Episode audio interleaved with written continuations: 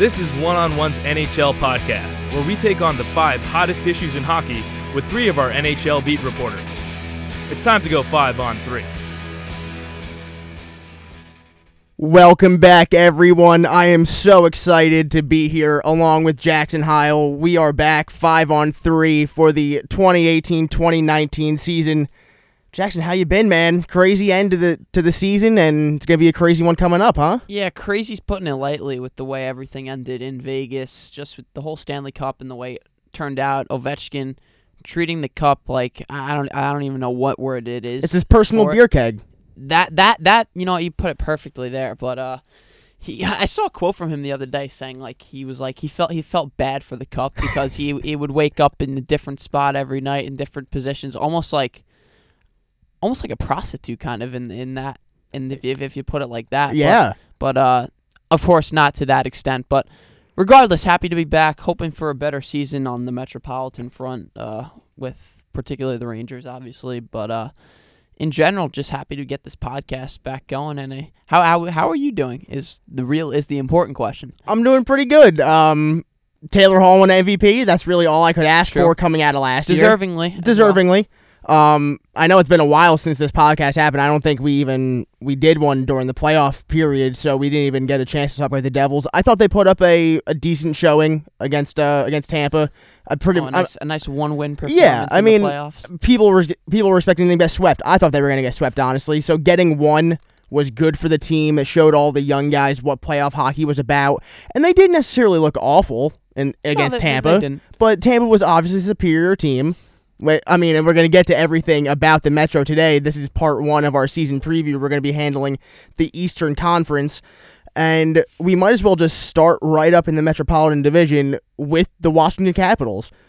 First Stanley Cup in team history. It was a fantastic playoff run for them. They had, I, I don't really think they had a lot of trouble in, in the playoffs. If I can remember, they kind of always looked good.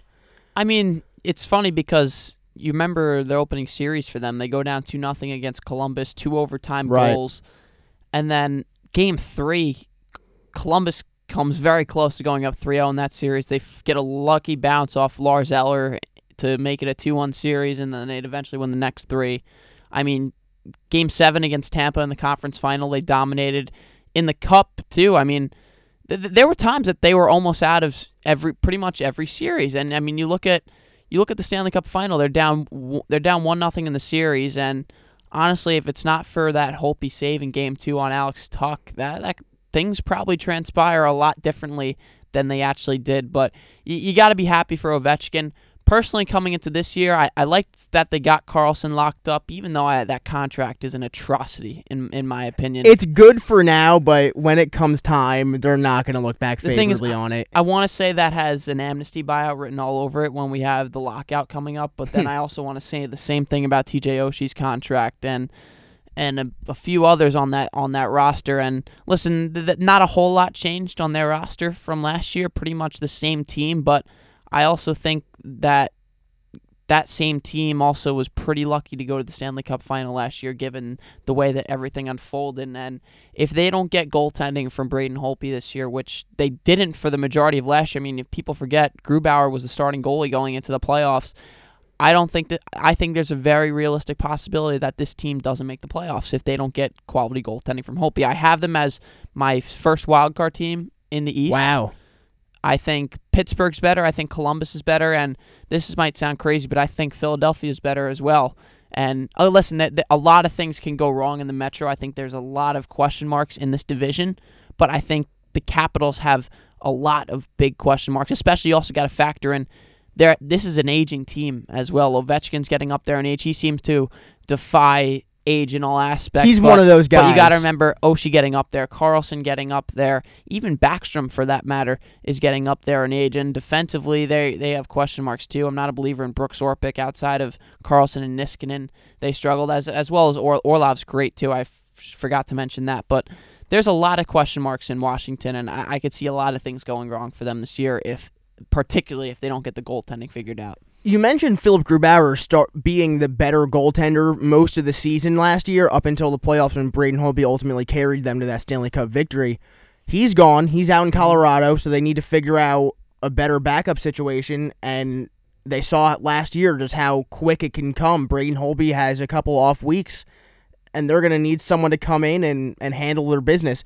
But something that you didn't mention about the Capitals, and I think is the going to be their biggest issue this year, is how they're going to adjust to a, no, a new coaching system. True. Barry, Barry Trotz is that. out. Barry Trotz is now in charge of the New York Islanders, which is interesting, I guess. Um, I think that he had a lot to do with that team's success. He's a fantastic head coach, and now it's going to be a, another adjustment period. I think we're going to see the first month, maybe come December, the Capitals will look like the Capitals again. Under this new coach, you don't know how they're gonna how they're gonna line up or how they're gonna have their power play line set up. Obviously, you're still gonna have you're gonna let Ovechkin sit in the Ovizoid. He's gonna do what he does all the time. So I don't think much is gonna change for him, but for the rest of the team, how is he gonna put up with Tom Wilson being the worst person on earth? Uh, sorry, that's just Oh, my he'll- he'll- anti he'll Tom up- Wilson he'll bias. put up with Tom Wilson fine. He's a pretty that that con- that contract is also a a disaster too. I don't know how he got what he got. I think he got six years or something. he I'm got not- I'm not too enta- many. I'm not. I'm not entirely sure what the money came out to be exactly, but he got a heckload of money too. I personally think that they're honestly better off without Trotz, and that that might sound like a hot take given he's coming off a Stanley Cup win, but I always have viewed Trotz as an average coach who has always had a ton of talent and hasn't known what to do with it. And I kind of think that he got lucky that everything fell into place for him last year, and he deserves some credit. He absolutely does. But I, I think it was time for change in Washington, and he was Trotz was always a guy who I had issues with the way he deployed his personnel, particularly with Brooks Orpik, how much he was playing last year because Orpik is one of the worst defensemen in the NHL, in my opinion, and he treated him like a top four defenseman, similar to what Alain Vigneault was doing with the Rangers with Dan Girardi at the end of his time, who was great in his early years, and now with Marc Staal last year also. It was uh it was it was something that I kind of felt hit home for me in terms of watching the Rangers last year, but I, I think the Caps will be fine in the coaching department. I just think personnel wise and with the way they performed last year, they're one of the worst possession teams in hockey all of last year, and you, can't you can't continue to win in that style year after year if you're not if you can't figure out the goaltending, and that that that is one of the big question marks for me because I hope he's one of the most overrated goalies in hockey. Per- personally, for me, he's always had a great defense in front of him. Last year, that wasn't the case, and he was exposed majorly. Luckily, he was able to pick himself up in the postseason, but there j- just a lot of question marks uh, around Washington, and in a really tough division. I-, I think I think if they don't figure it out early in the season, which, like you said, could be a problem with a new coach, I don't think it will, but there could be problems there in Washington early on. And I could honestly, realistically, seeing a case where they don't make the playoffs. The Metro's just that good this year. Yeah, I'm with you. The Metro's really good. And let's move on to the team that Washington finally conquered in the playoffs. The team that was always their brick wall that they couldn't get around, the Pittsburgh Penguins. Um, another typical Penguin season. Uh, they they were great in the Metro. They were fine in the playoffs. I think that a lot of their bottom six issues finally came up to catch them. So I think the biggest question I have about the Penguins going into this season is how much longer is their title window open? Whew, that, that, that's a fair question. I, I think it's still open for now, obviously. I mean, a lot of it obviously depends on the health of Crosby, Malkin, Kessel, Letang, and obviously, I think their biggest question marks in goal and Matt Murray. I, I think they made the, made a mistake by getting rid of Fleury, even though I know he's at he's he's on the older side, and Murray obviously was great in the playoffs, but Murray's numbers have never been all that spectacular in the regular season, and we saw in in the postseason, for that matter, that that came to fruition. He he wasn't great against Washington. He wasn't great in their opening series against Philly. I just don't think he's as good of a goalie as advertised and that as he's been in the postseason. But I, I think Pittsburgh's going to be fine. I think they're the best team in the division as long as they stay healthy. I think Brassard's going to figure things out. Just needed an offseason really to adjust to being in Pittsburgh. Obviously being on a top he's gonna he's gonna be in a top nine role, but he's gonna be on that third line center. That's something he hasn't experienced in a while. He was the number one center when he was in New York. He was probably the number one center as well when he was in Ottawa for the time being when Duchene came in things kind of changed there. But it, it was a bit of an adjustment period and he struggled in the postseason. But I think you get adjustments from there. If you figure out the whole gist with Kessel and Mike Sullivan over the offseason, I, I I think Pittsburgh's going to be fine as long as they stay as long as they stay healthy. they'll be all right. And as long as the goaltending is good, I, I have them winning the division. I have them over 100 points again. I, I'm not worried about the Penguins whatsoever this year. Yeah, I'm I'm with you. Uh, That I to me the Penguins are kind of that team that just seem safe. Like you know, Yeah, you- they're, they're, the safe pick every yeah, year. you know what you're gonna get out of them. You know you're gonna get a great you're you're gonna get a Hart caliber season out of Sidney Crosby. You have easily another top five center in the league and Evgeni Malkin as your second line center. That's something that I they've Mal- Malkin was so good last year. I In mean, the- people don't even realize I think that. I think in the playoffs, Evgeni Malkin was their best player. The dude was everywhere. He was putting up points like crazy. And every time I watch the Penguins play, I forget how big that dude Yeah. is. he he doesn't. They uh, call him Big Geno for a reason. Yeah, I mean. He he's obviously not as big as Chara on skates, but you just look at him and he looks like this tower of a man coming at Yeah. you. He's so fast, he's so agile, he's got great hands. Mm. And if it wasn't for Sidney Crosby, Evgeni Malkin would be the guy that the Penguins have, would have turned to all these He years. might have a few Hart trophies under Yeah. his belt if Crosby wasn't there. Exactly. I, I completely agree. And like like I said, I I'm not I'm not worried about No, Pittsburgh not at all. whatsoever. Uh, team I am worried about Columbus Yep. a little bit, and it's not because of the talent there. I mean, we've we talked about before the show. The talent is obviously there. One of the best forward groups in the league, probably the best defensive pairing in the Metro with Seth Jones and Zach Werenski. They're good defensively behind that. Obviously, you have the best goalie in the league, in my opinion, right now, and Sergei Bobrovsky. But obviously, the rumors over the summer are the big concern because Panarin, I think it's pretty clear he's not re-signing here. Mhm. Bobrovsky, there's been some rumors that he doesn't want to be back as well, and honestly, can't blame him for No. not wanting to stay in Columbus, even though it's a great. I think it's a great hockey town.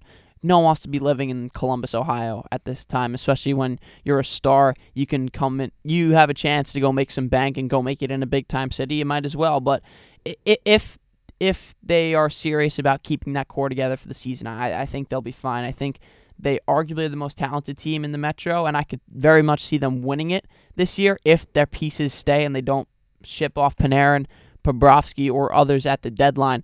I, I just am worried that it eventually comes to the fact that they're going to have to trade Artemi Panarin because you cannot let him walk at the end of the season Absolutely not. nothing. Uh, that would be a tra- that would be a travesty. You won the you won the trade when you gave up Brandon Saad for him, and then you can't just let him go for nothing, like Yep. you said.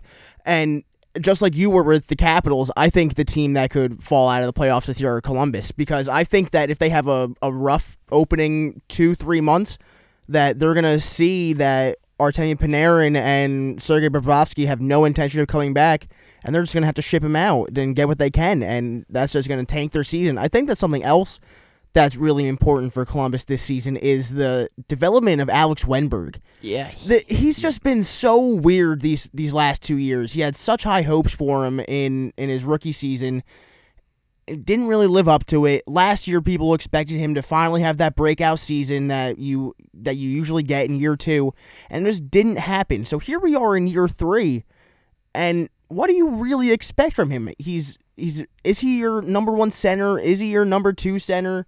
Is he in your bottom six? Yeah, I, I'm with you on that. Also, Cam Atkinson struggled last year. Yeah. They, they, they, it was weird because the two guys they really gave the big contracts out to were Atkinson, I believe, got a six or seven year deal, and Wennberg got a five year extension Mhm. as well. And those guys both had substandard years. So they obviously believe in him. Yeah, and I, I can't blame them for believing Cam Atkinson. He's he's so quick on the puck.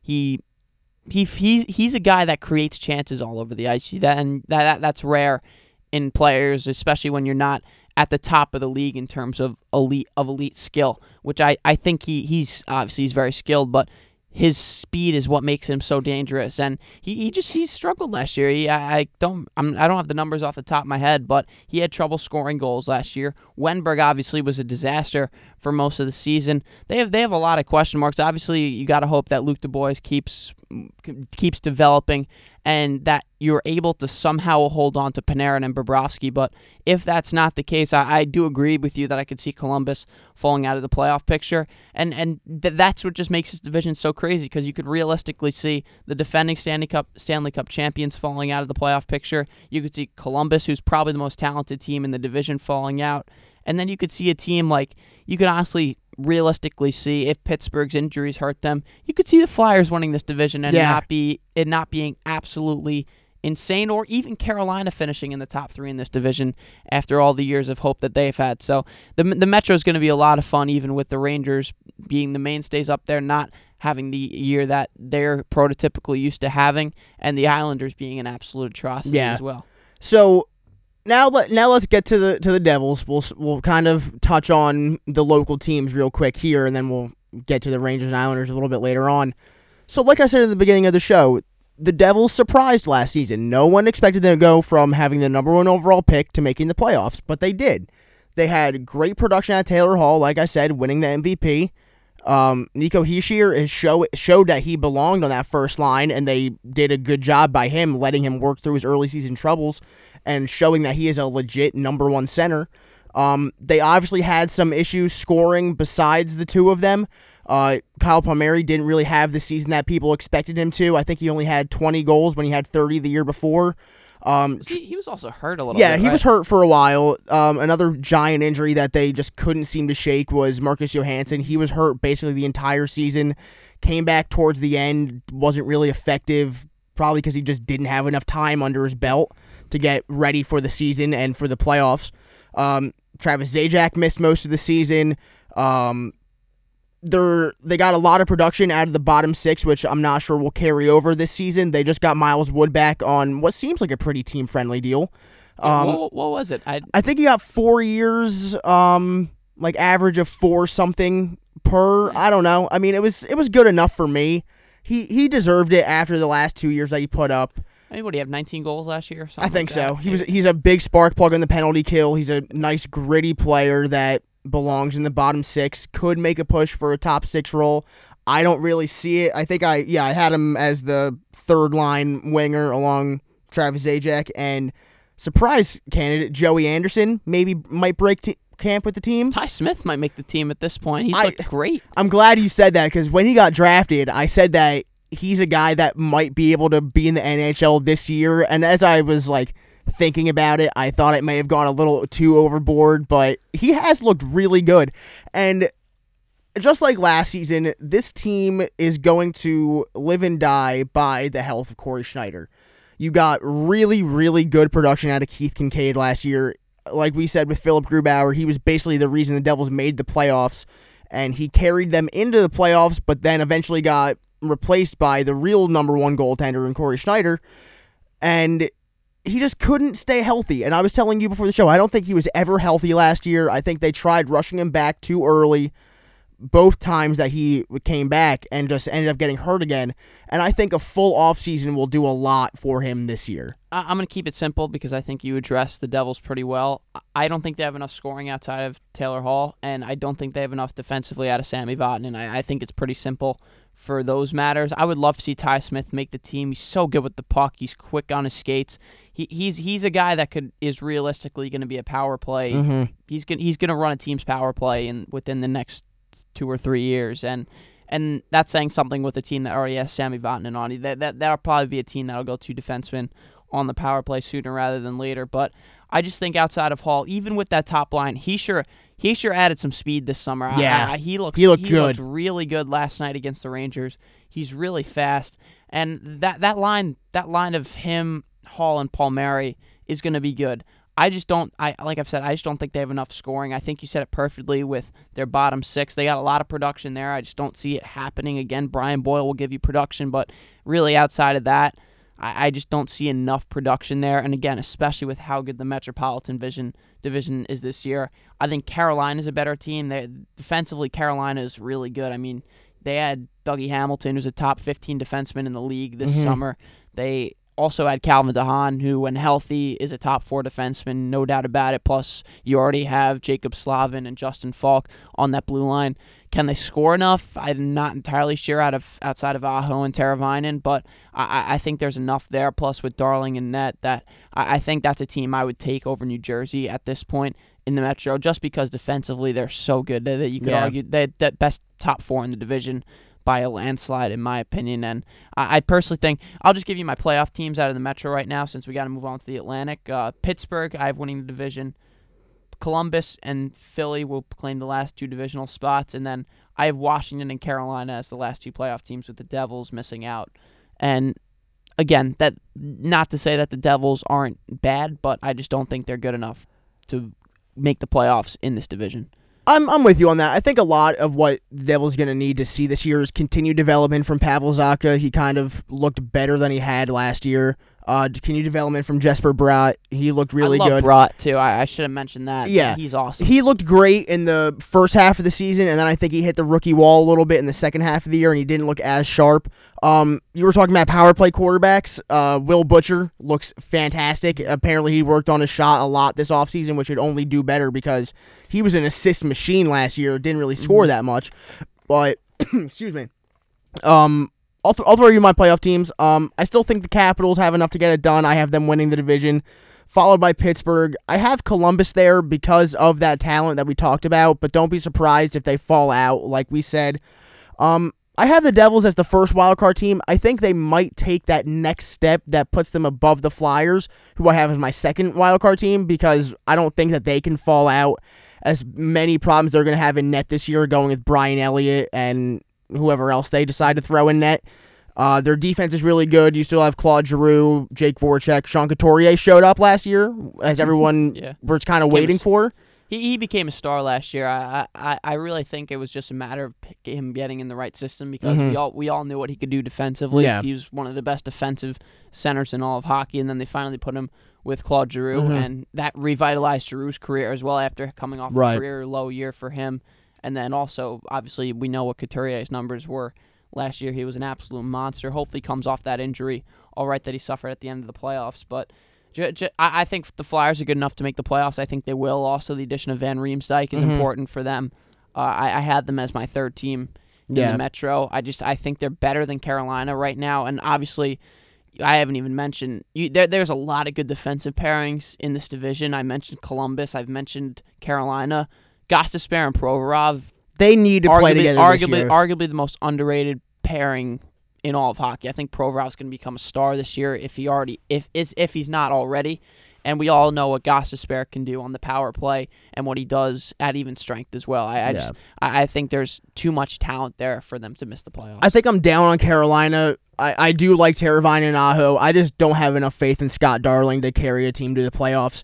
Um, and then my last two teams are the Rangers and the Islanders. I think for the Rangers, it's about staying competitive, and then the Islanders, it's not about being worse than Ottawa, even though they have Barzal and. or about being worse than Ottawa, so Yeah. can get Jack Hughes this That's summer. true. But So let's let us let us move to the Atlantic. Um, I don't really think there's much of a debate here. Tampa Bay is the best team in the in the division. I think in the conference and maybe even the league. I'm actually gonna have a little debate with you there. Okay. I, I think I think Boston's gonna win this division. Really? I, I really do. Uh, I just looking at Boston last year. You look particularly at what they did in the second half last year under Bruce Cassidy. They look great. They were great. Obviously, the top line is is the best in hockey. I think, and Pastrnak, Marchand, and Bergeron. And outside of that, they're great defensively. As long as uh, listen, as as long as Char is there, they're going to be fine Mhm. defensively. I, I think him and Krug Krug is pretty underrated in my opinion. I, I know he's more of a points guy than what he does on what he does actually defensively, but I don't think Boston appreciates what he does enough. I think Carlo's become has come along, even though people have said they haven't really loved his development as a player. He's still really young, and I think he's still going to get a lot better. And there's there's just a ton of young guys there who are waiting to burst onto the scene. DeBrusk, you look at the end of last Yeah. year, he was really good, and obviously in goal you have Tuukka Rask, who uh, who was who was really good last year. And I, I just I just think overall as a team, and I know I know Tampa Bay is so talented, that they really are, and I wouldn't have a problem of it for anyone who picks them. I just personally I I'd give a slight edge to Boston, particularly with the way they finished last year, second full year under Bruce Cassidy. They get able to get their legs on them, and people forget that they only finished one point behind Tampa. It was a year, tight and race. Tampa did Tampa didn't really add anyone this offseason. and also to the credit of Boston, they didn't really add much either. But I, I just I, I personally just like Boston and can see them winning the division. Again, would not have a problem seeing Tampa Bay win it as well. They're they're uber talented as well. I just like Tampa Bay for the reason that I think this is going to be the year Andrei Vasilevskiy puts it all together. And uh, don't get me wrong, he's been great these past two years. He was a rookie in the Stanley Cup final against Pittsburgh, not against Pittsburgh, uh, the year they lost to Pittsburgh in the conference finals.